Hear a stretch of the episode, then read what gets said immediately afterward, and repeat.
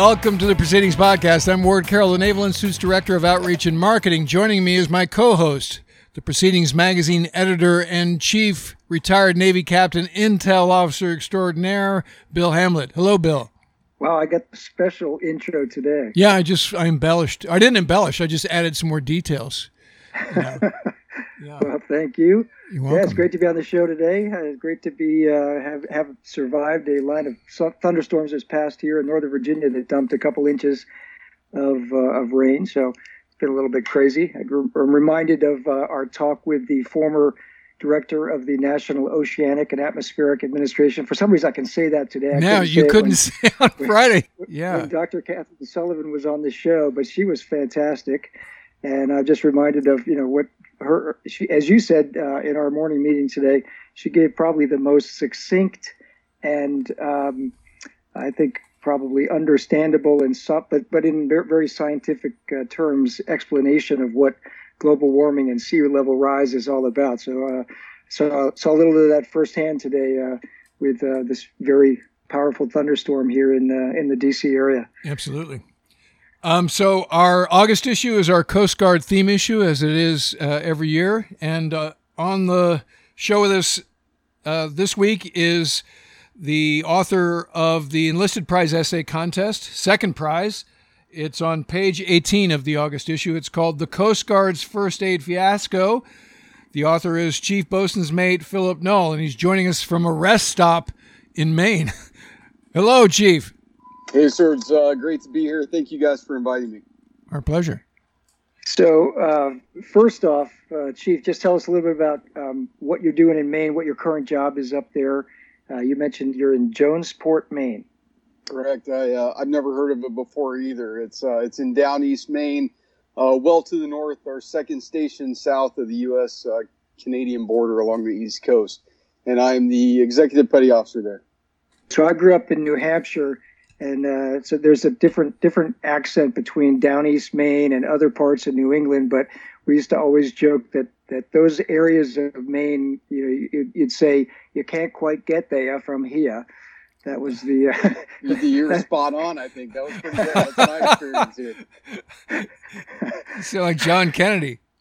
yeah. So, how, how how big a town is uh, Jonesport?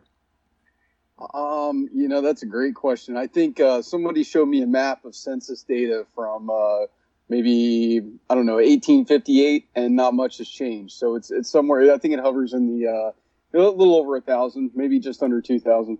Got it. Got it. And what what are the assets that the Coast Guard's got at the Coast Guard station there? So it's actually uh, there's kind of a dual command there. The station has two 47 foot motor lifeboats for heavy weather, and a uh, 29 foot response boat, small for you know all multi mission. And then there's an 87 foot patrol boat that's its own uh, own separate command, uh, tenant command of the station. Wow. And is uh, search and rescue is that the, the primary mission of your of your station there? What or uh, uh, fisheries regulation? What what are the what are the main mission areas that you guys have got? I, I would say like all Coast Guard stations, if if any federal action is required at sea, that's our job that day, uh, and we really never know what we're going to get into on any given day. Yeah, we were just talking to Lieutenant Andrew Ray about his article, which deals with sort of global um, things that the Coast Guard's into. So you're kind of talking about more traditional when people think of the Coast Guard uh, and the perfect storm and the you know what the average public person knows about the Coast Guard. Those are sort of the mission focuses that that you you guys are into there. Sure, yes, sir. So obviously, what- it's good to be in Maine in the summertime. Um, wintertime, maybe not so much. Everybody has to remind me of that for some reason. I, uh, you know, you can never just enjoy summer because somebody's always talking about how I'm how that guy. terrible the winter's I'm that be, guy. right? Yeah, I don't know what it's going to be like, but we'll see. So I went to SERE school in Brunswick in January, and so I can tell you it was pretty god awful. Yeah. So have fun with that. I went to SERE school in Brunswick in June, and there was still snow on the ground. So that gives you some, some appreciation of this, right? Yeah. So we're like in a those guys. with heat. You know, Yeah. that's that's my own saving grace there. Yeah. Fantastic. So, uh, Chief, just tell us a little bit about what your article's about. The first, go- the Coast Guard's first aid fiasco. So it says lessons learned from um, when a tragedy began on a fishing vessel or in sea. um, off the, the coast of Massachusetts. When did that happen? And uh, tell us a little bit about about that um, response by a 47 foot motor lifeboat, like you have at your station there in Jonesport, Maine. Uh, what happened when the Orange Sea sank? Sure. So the uh, the Orange Sea um, was underway off the coast of Massachusetts. I wasn't there. I wasn't involved in the case. I just read uh, after action reports from the NTSB and the Coast Guard. Um, essentially, the, the fishing boat was out there, uh, became disabled, started taking on water at some point, was assisted by a good Samaritan. Uh, then a Coast Guard boat crew went out. At a uh, at some point, the, the vessel sank or capsized, and the uh, the three parties on board, all commercial fishermen, entered the water. Two of them were recovered. Uh, one was sighted floating floating face down, and uh, was recovered by a, a, boat swimmer from one of the lifeboats. once they got him on board, they they proceeded to do CPR. I think for for over an hour uh, helicopter tried to provide support with an emergency medical technician and uh, and with an automated defibrillator. Attempts to deliver both were unsuccessful, and uh, ultimately the captain perished. The uh, what it what it kind of did was initiate a, a, couple of actions. One internal with the Coast Guard major incident review, and then with the uh, NTSB with its own investigation over the you know the circumstances surrounding why this captain died, why the vessel sank and the uh, the general outcome was that Coast Guard boat crews needed improved first aid proficiency and equipment, and particularly uh, proficiency in the equipment that they had on board. Even though the lifeboat was uh, was fitted with a emergency medical kit that, that any professional EMT would probably hold, the crew was not trained in the use of most of the items in there. Um, so that was that was kind of the crux of my article. That's really what what you know made me think about it. I guess were these two uh, these two investigations. Yeah, that that surprised me when I read it. That uh, like everybody aboard a Coast Guard crew was not better trained in terms of first response medical. You know, um, if you're in an Army infantry unit, um, it's not mandatory, but I know as the wars went on, more and more folks w- within any given platoon were combat medic trained. Um, and, and so that proved to be quite useful once uh, once they hit kinetic stuff. So, what is the baseline amount of training? So I come out of boot camp and I go right to my first unit. Um, what do I know? Am I even CPR trained at that point? So, from my understanding, and this this is a guess, I will say this: between boot camp and your first operational unit, if it's a small boat station, you will get first aid and CPR training. Uh, initial certification from the um, American Red Cross, American Heart Association. I think there's there's four or five different vendors that'll provide the uh, provide the training. So you being a new member of the Coast Guard will have a first aid or CPR card from a, uh, an identified and respected provider, right? Like someone that, that generally does that kind of training. After that, however, there's no real requirement to maintain that card.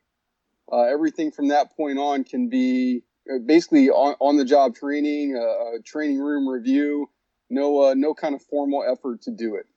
Because a CPR qual, remind me, only lasts one year, right? A Red Car, a Red Cross one, CPR. One to two. Okay. Yep, one okay. to two. And now there are there are so many different levels. Even the Red Cross has, you know, they have BLS certifications from uh, basic life support. Um, there are wilderness medical courses. There, there are a, a slew of different courses that are a little more attuned to the Coast Guard's mission. They're a little more applicable. A um, you know, a, basic first aid CPR course, uh, if you've ever sat through one, provided by the Red Cross, is really, really geared for, you know, kind of office workers and people that just want to give back to their community, right? People that just want to be pre- prepared in an incident. Uh, it's not really geared for professional responders necessarily, uh, because those professional response courses are a little more expansive. So you talk so, about the NTSB's recommendations. Um, what were those specifically, and what has the Coast Guard done to incorporate those so far? So the uh, the NTSB first recommended that uh, you know at least one person of the crew is trained in first aid, and the training that they receive needs to be on the equipment that's carried on the boat. Uh, the you know you could take that one of two ways, right? You could either limit capability, limit the amount of material that's on the boat, and then uh, you know only train them to that that minimal level, or kind of expand the uh, expand the equipment and train people a little bit better to provide greater greater capability, greater life support.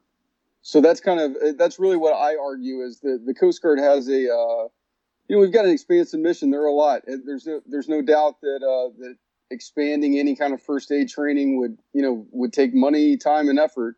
Uh, however, I think like you guys said, you know, when it surprised you, right, to know that the the Coast Guard had this baseline, really pretty pretty minimal level of first aid training when the public expectation I think is a, a, whole lot higher. Most people see a Coast Guard vessel coming toward them, they uh, they equate it with an ambulance on the street, and uh, that is absolutely not the case.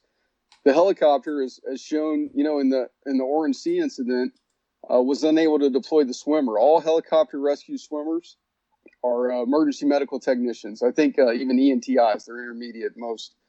Um, so much higher standard, a national standard, right, that they have to meet, one that boat crews do not have to meet. But if a helicopter is unavailable, like in down East Maine, if a uh, if a helicopter had to come up to the area that we work, we're, we're talking hours, you know, potentially to to get somebody diverted from Cape Cod up to here.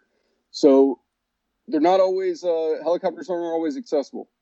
Yeah, so you guys will definitely, in most cases, be the first ones on the scene. So I, think the analogy for me is a is a police officer, right? Because you guys have an LE component uh, with what you do, the nature of your business. Um, so your average city cop, how much medical training does he have? I think it's more than just CPR, right? I, I would assume, and you know, you brought up earlier about uh, combat casualty care, right? T triple C. Um, our tactical crews, like at all of our maritime safety and security teams, go through T triple C. The problem with applying T triple C to the Coast Guard search and rescue mission is T triple C is individual based, right? I'm I'm trying to save myself or save my buddy.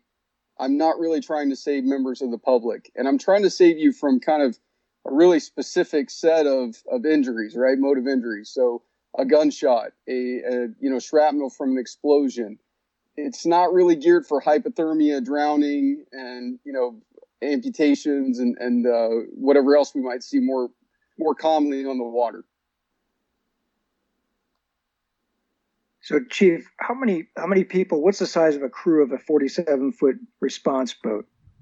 So, a minimum for search and th- search and rescue would be three to four. Kind of depends on the, the unit standards, but uh, I'd say in general, if you if you wanted to run it, would be four. There's an engineer, a coxswain who uh, who leads the boat crew, and then two boat crew members who uh, run the deck. Got it. And uh, the the the OIC, if you will, a, chief petty officer, uh, E6. What's what's the the rank well, structure? So on a uh, on a boat, you could go down to the the E3 E4 level as the person that's running the boat. it's um, let's say we'll, we'll take Station Jonesport for example. 28 people assigned a bosun mate master chief as the officer in charge of the entire station. That means he runs both uh, both lifeboats and the response boat. And each duty section staffs probably two crews of four. So uh, the right now at, at, Jonesport, you've got an E5 and two E4s that run wow. boats. So, yeah. That's that's you know it's a, that's that's a big difference between I think uh, Navy and and Coast Guard is that you guys have got units that uh, you know, out operating on their own, you, you, can have an E5 in charge, right? E5 is the OIC or is the uh, or is the on-scene commander, if you will. Right, and you're seeing, uh, you know, these are interacting with the public too. I mean, all these crews are interacting directly with the the American public. So there's a there's a big expectation, a big uh, big responsibility, I think, with, with what these guys do, especially at such a junior level. So, what kind of feedback have you gotten on your article from higher ups uh, in the Coast Guard? It's kind of uh, kind of similar to my uh, my last uh, effort to write with you guys. You know, some people agree with it. I, I, think most people that do the mission fully agree with it. This has been an issue for a long time. We uh, we speak about professionalization, but um, you know, if you're not professionalizing the capability that you're providing the taxpayer, you know, what what have we really done? So right now, when we talk about professionalization, I feel like we're we're really kind of we're limited out to uh, you know, boat driving, right? Boat handling, seamanship. Um, you know, professionalization would be to provide a service that's needed. We've got people that are dying on the water. Let's let's find a way to sustain them until we can get them to a uh, to a hospital. So a lot of people agree. Uh, it, it has been a, a long-standing issue, and then you know some some people take issue with the, the way I wrote it, and, and I understand that. I'd, I'd say anytime you disagree with you know, a, a, work group particularly is, is a little confrontational probably, but, um, you know, my, my biggest takeaway from the results of the work group, as, as stated in the article, is just that they expanded the number of people that would benefit from first aid training from the boat crews who the NTSB said need it to a an entire you know kind of shoreside uh, infrastructure, shoreside PAL that we have um, that really that don't go out and provide service to taxpayers. The Coast Guard doesn't no longer really responds to non-distress cases. So it used to be that the Coast Guard would go out if you ran out of gas and tow your boat in. If you were becalmed as a sailboat, they may tow your boat in.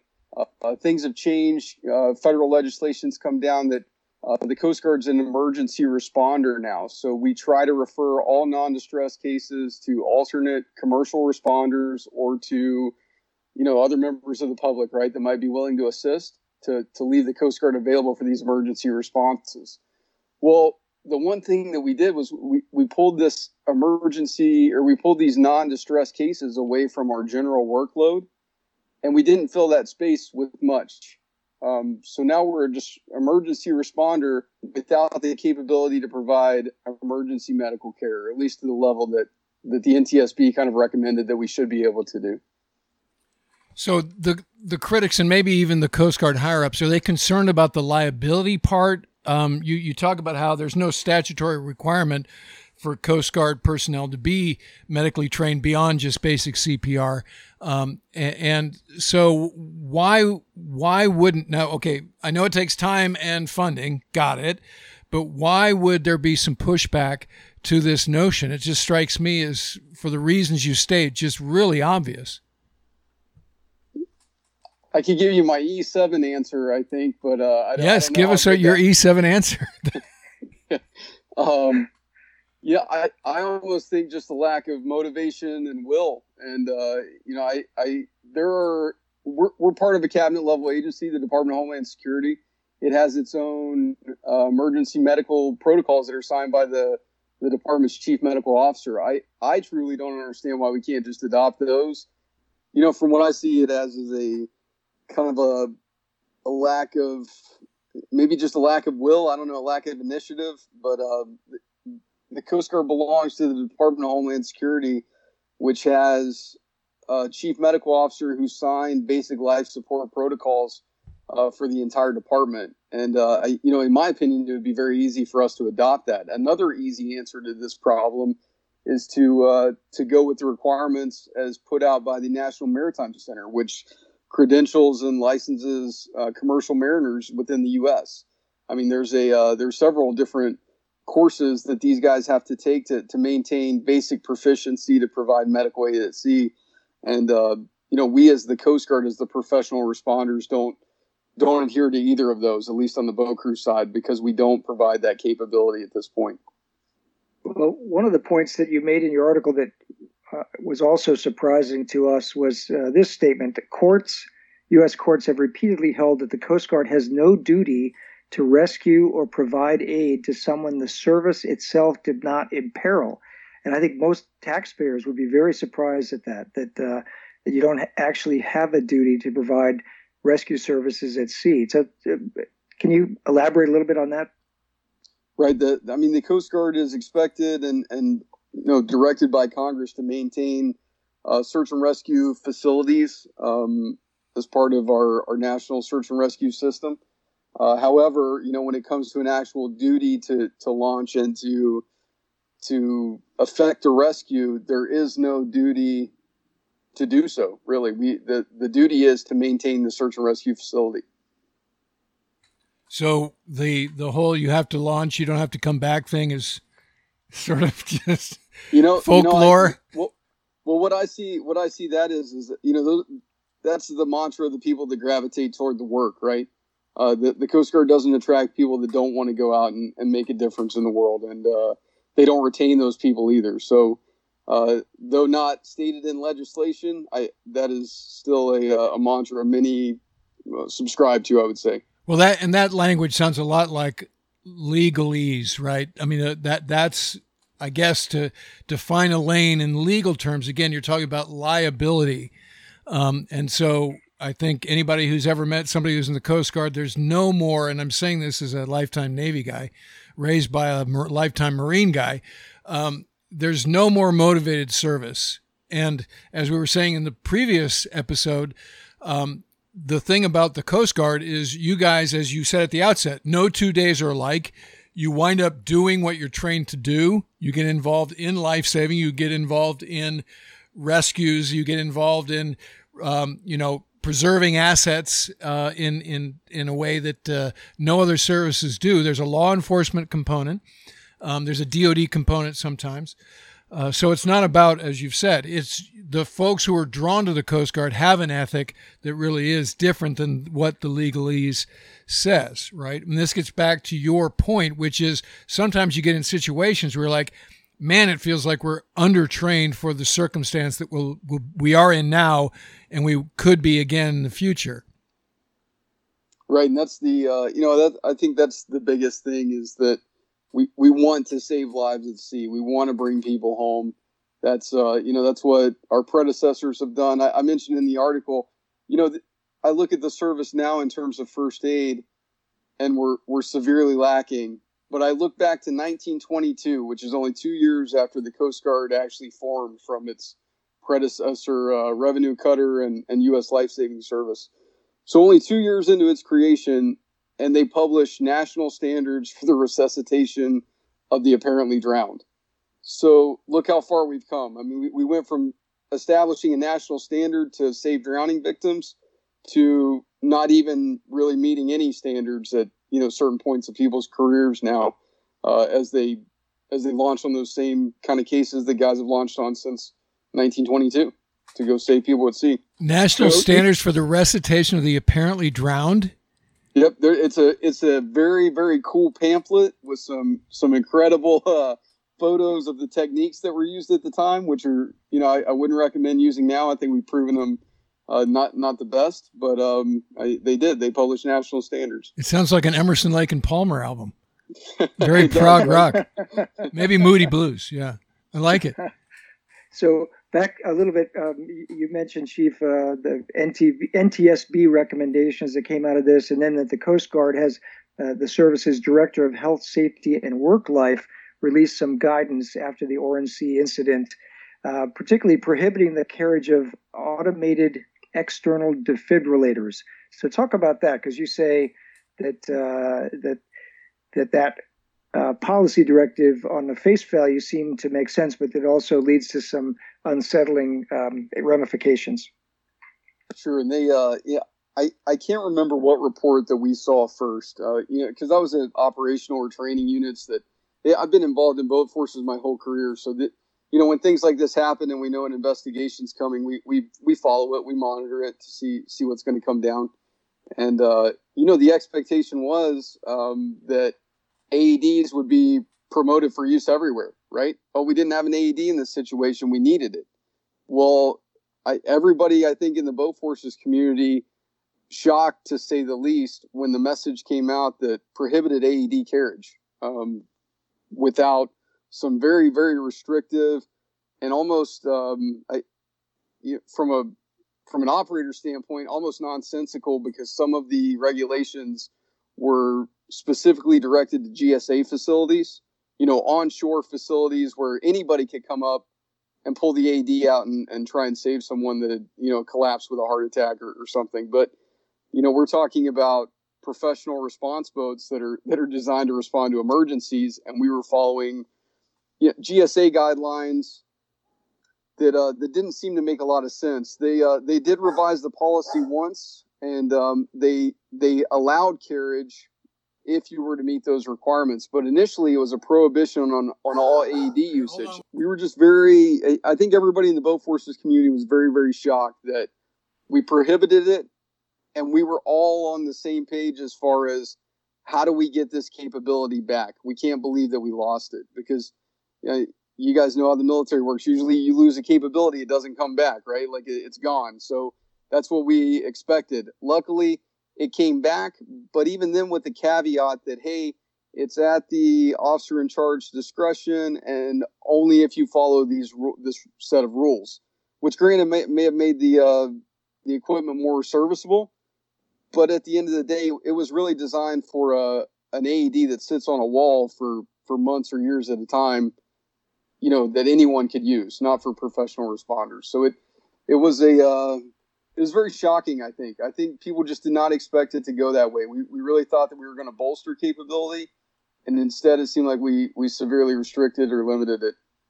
Yeah, back to your analogy at the at the start of the show about the uh, a response boat. You know that most John Q. taxpayer thinks of a response boat, a Coast Guard boat, as a an ambulance on the water, right? At least in part. Um, and so you would expect that that ambulance on the water is carrying an AED, that it's got the ability to resuscitate somebody, or at least at least try to, right, to shock them back, get their heart started again if it's stopped, if they're a drowning victim or an apparent drowning victim. So, yeah, that does seem counterintuitive to take that action, to take that capability off of a off of a boat. Right. It wasn't it wasn't a new capability. I mean, I was at I was at Station Golden Gate in San Francisco for for seven years. So that's seven years of um, uh, suicide victims from the Golden Gate Bridge, and we would hook an wow. AED up pretty much the whole time uh, in every case. But that's that's seven years of using an AED, and then one day it's it's just gone. You know where did where did it go?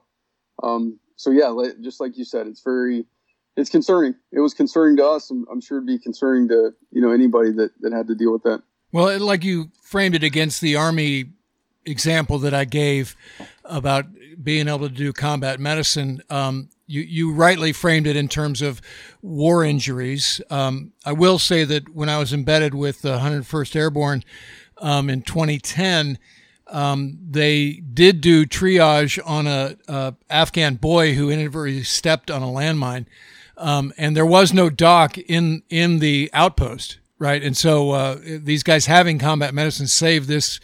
I would say he was probably 14 years old, saved his life. Um, but again, that's a war injury. You know, having your leg blown off is a war injury. But when you talk about what you're most likely to see in a recreational maritime environment, it's it's reasonable to say, okay, heart attacks. You already mentioned drowning, lacerations, blunt force trauma from like sailboat booms and that sort of thing. Um, you know, knives from cutting your your miscutting your fish.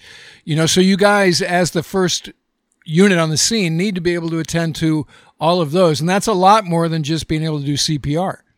Right, absolutely, and that's I think that's really the argument. I mean, you also forgot uh, fish hooks in eyeballs. I think that's a pretty common one, Oof. or or anywhere for that matter. Yeah, yeah. But um, the uh, yeah, that's the crux of the argument is just if we were to invest in only Coast Guard boat crews, which are the community that were identified as needing improvement, the cost would be less we could get people trained to a level that that really makes an impact.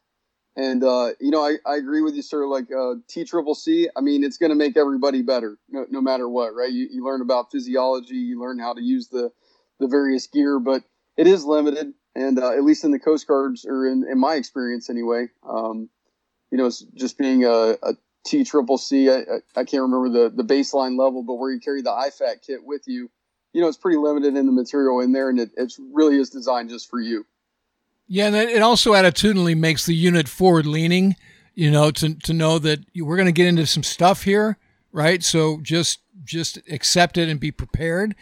You know, so I don't know if you've ever had a boot camp show up and the first thing that he or she sees is something that's kind of grisly, you know, um, and and are they ready for that situation, having not been through the medical training that might introduce them to the idea that you're going to see, you know, a sucking chest wound, and this is what it looks like, and don't lose your head, just attend to it, right? Those kinds of things I think would make them more effective uh, when they get in those circumstances. Right. That's a you know that's an angle I didn't even approach, but you know the the more exposure you have to it on the front end, absolutely, the less impact it's going to have uh, to you and your psyche going forward, no doubt about it, and your performance during, you know, at the time. Hey, Chief, I got a question for you about the, you know, how much money or an extra time and training would it take to bring everybody up the crew, the crews on response boats up to the speed that you think is needed? Like, uh, for your for your station there in Jonesport, Maine, you, you mentioned, uh, would you say 25, 30 uh, people at the station. So if you if each one of those response boats needs to have somebody who's an EMT, you know, EMTI, for example, how much extra time and money would that take, you know, for uh, for your unit each year? Yeah, so I so I wouldn't even suggest making everyone an EMT. I think the Coast Guard's very unique in that it's it's also a regulatory agency and can uh, you know through its National Maritime Center can can determine what courses meet the requirements that are needed at, at sea. I mean that's that's what we do. We we make regulations for for commercial boats. Um, I I don't see why it couldn't be done in house. You know, using uh, whether using DHS uh, medical protocols or, or some that the Coast Guard develops on its own, or some that are pre-existing that that are already being used on the commercial side. I think I think all of that exists. There's really no need for a third party to uh, to provide the training if we could do it in house. Uh, you know, an in house obviously is going to have a cost too, but but I do think it would probably lessen if you had, you know, by the time you you start training people to be trainers, you get them in the field, uh, you know, eventually it'll kind of cancel itself out. Yeah, I mean that's uh, we know how this goes. Somebody would have to decide that it's it's it's necessary because of um, the amount of times that the absence of it is is causing people to to die. Um, and and you you talk about um, the original the uh, Orange Sea situation where it was you know, the NTSB said, hey, would be nice if folks had this training. And then you create either an A school or a C school and it becomes a subspecialty. And then it becomes a, a quota that you got to have at any level, level command. Um, but it would be, you know, professionally enhancing and it can be a, a, a career track that's desirable. Um, you know, there, there's no downside to this. I, I, I, don't think, you know. So speaking of career paths, uh, because our audience probably doesn't know a whole, whole lot about the Coast Guard. Talk about your career and the places you've been and uh, where, where you think you wanted to go from here. Sure. And I, will throw one last pitch out there to uh, just for the, the medical portion. Uh, you know, the new congressional initiative, uh, military to mariner. Um, you know, if, if we were able to get these courses that are approved by the NMC, now people when they get out automatically have a, another leg up for uh, for professional mariner certification, which is huge. I love that. I love that a lot. I try. I try to support the idea a little bit. You know, no, maybe I mean, someone will bite off on it. No, they will because it's that's a holistic way forward, right? And and that's a recruiting tool. It's a retention tool. That's the right way to think about it. Uh, to answer your question, so I, I, grew up in the mountains of West Virginia, bass fishing with my dad, and uh, I it was time to get out and go see bigger and better things. I went to the uh, the Coast Guard recruiter. I actually went to the Marines first. It was September 10th, 2001, and uh, the Marine recruit, recruiter uh, flat out told me that you know I was going to do a lot of training and embassy work, and that the wars were probably all done. and uh, I happened to see a uh, you know it was the, it was near the end of the month, so he probably met his quota. And I, I happened to see a, a Coast Guard um, poster on the wall at Met or at uh, at the recruiting station. You know, lifeboat crashing through the surf. Went in, talked to him, and uh, shipped uh, shipped the next day. Like, you know, pretty much got in. I, it wasn't September 10th when I went to the recruiting station, but either way, I shipped on September 11th. I'm sitting in uh, sitting in MEPS. Just had my physical that morning, and then the plane hit the tower, and then the second plane hit the tower and you know the world the world changed. But uh, I missed it all. I was in boot camp for the uh, for all of the fallout. Anything that we knew was was told to us by a recruit company commander. And from there, I went to uh, Station Golden Gate. I was in the uh, I fast tracked from E3 to E7 or E6 in uh, in about six or seven years, and then uh, sat at E7 since then, or sat at E6 until uh, E7 about two years ago. So, what what years were you in San Francisco?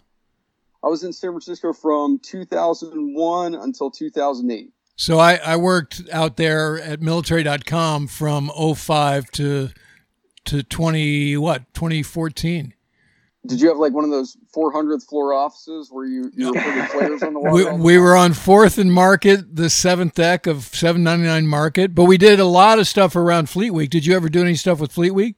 Oh yeah, for sure. I've I've sat there under the Blue Angels and been impressed, just like everyone else. Yeah, absolutely. Fleet Week San Francisco is the best. It's fantastic. Oh yeah, for sure. Yeah. I I, w- I wish they would have left me out there. I would I would have probably died there. so, Chief, we know that you just came from uh, Yorktown, right, where you were uh, doing coxswain training for uh, Coast Guard uh, bosun's mates.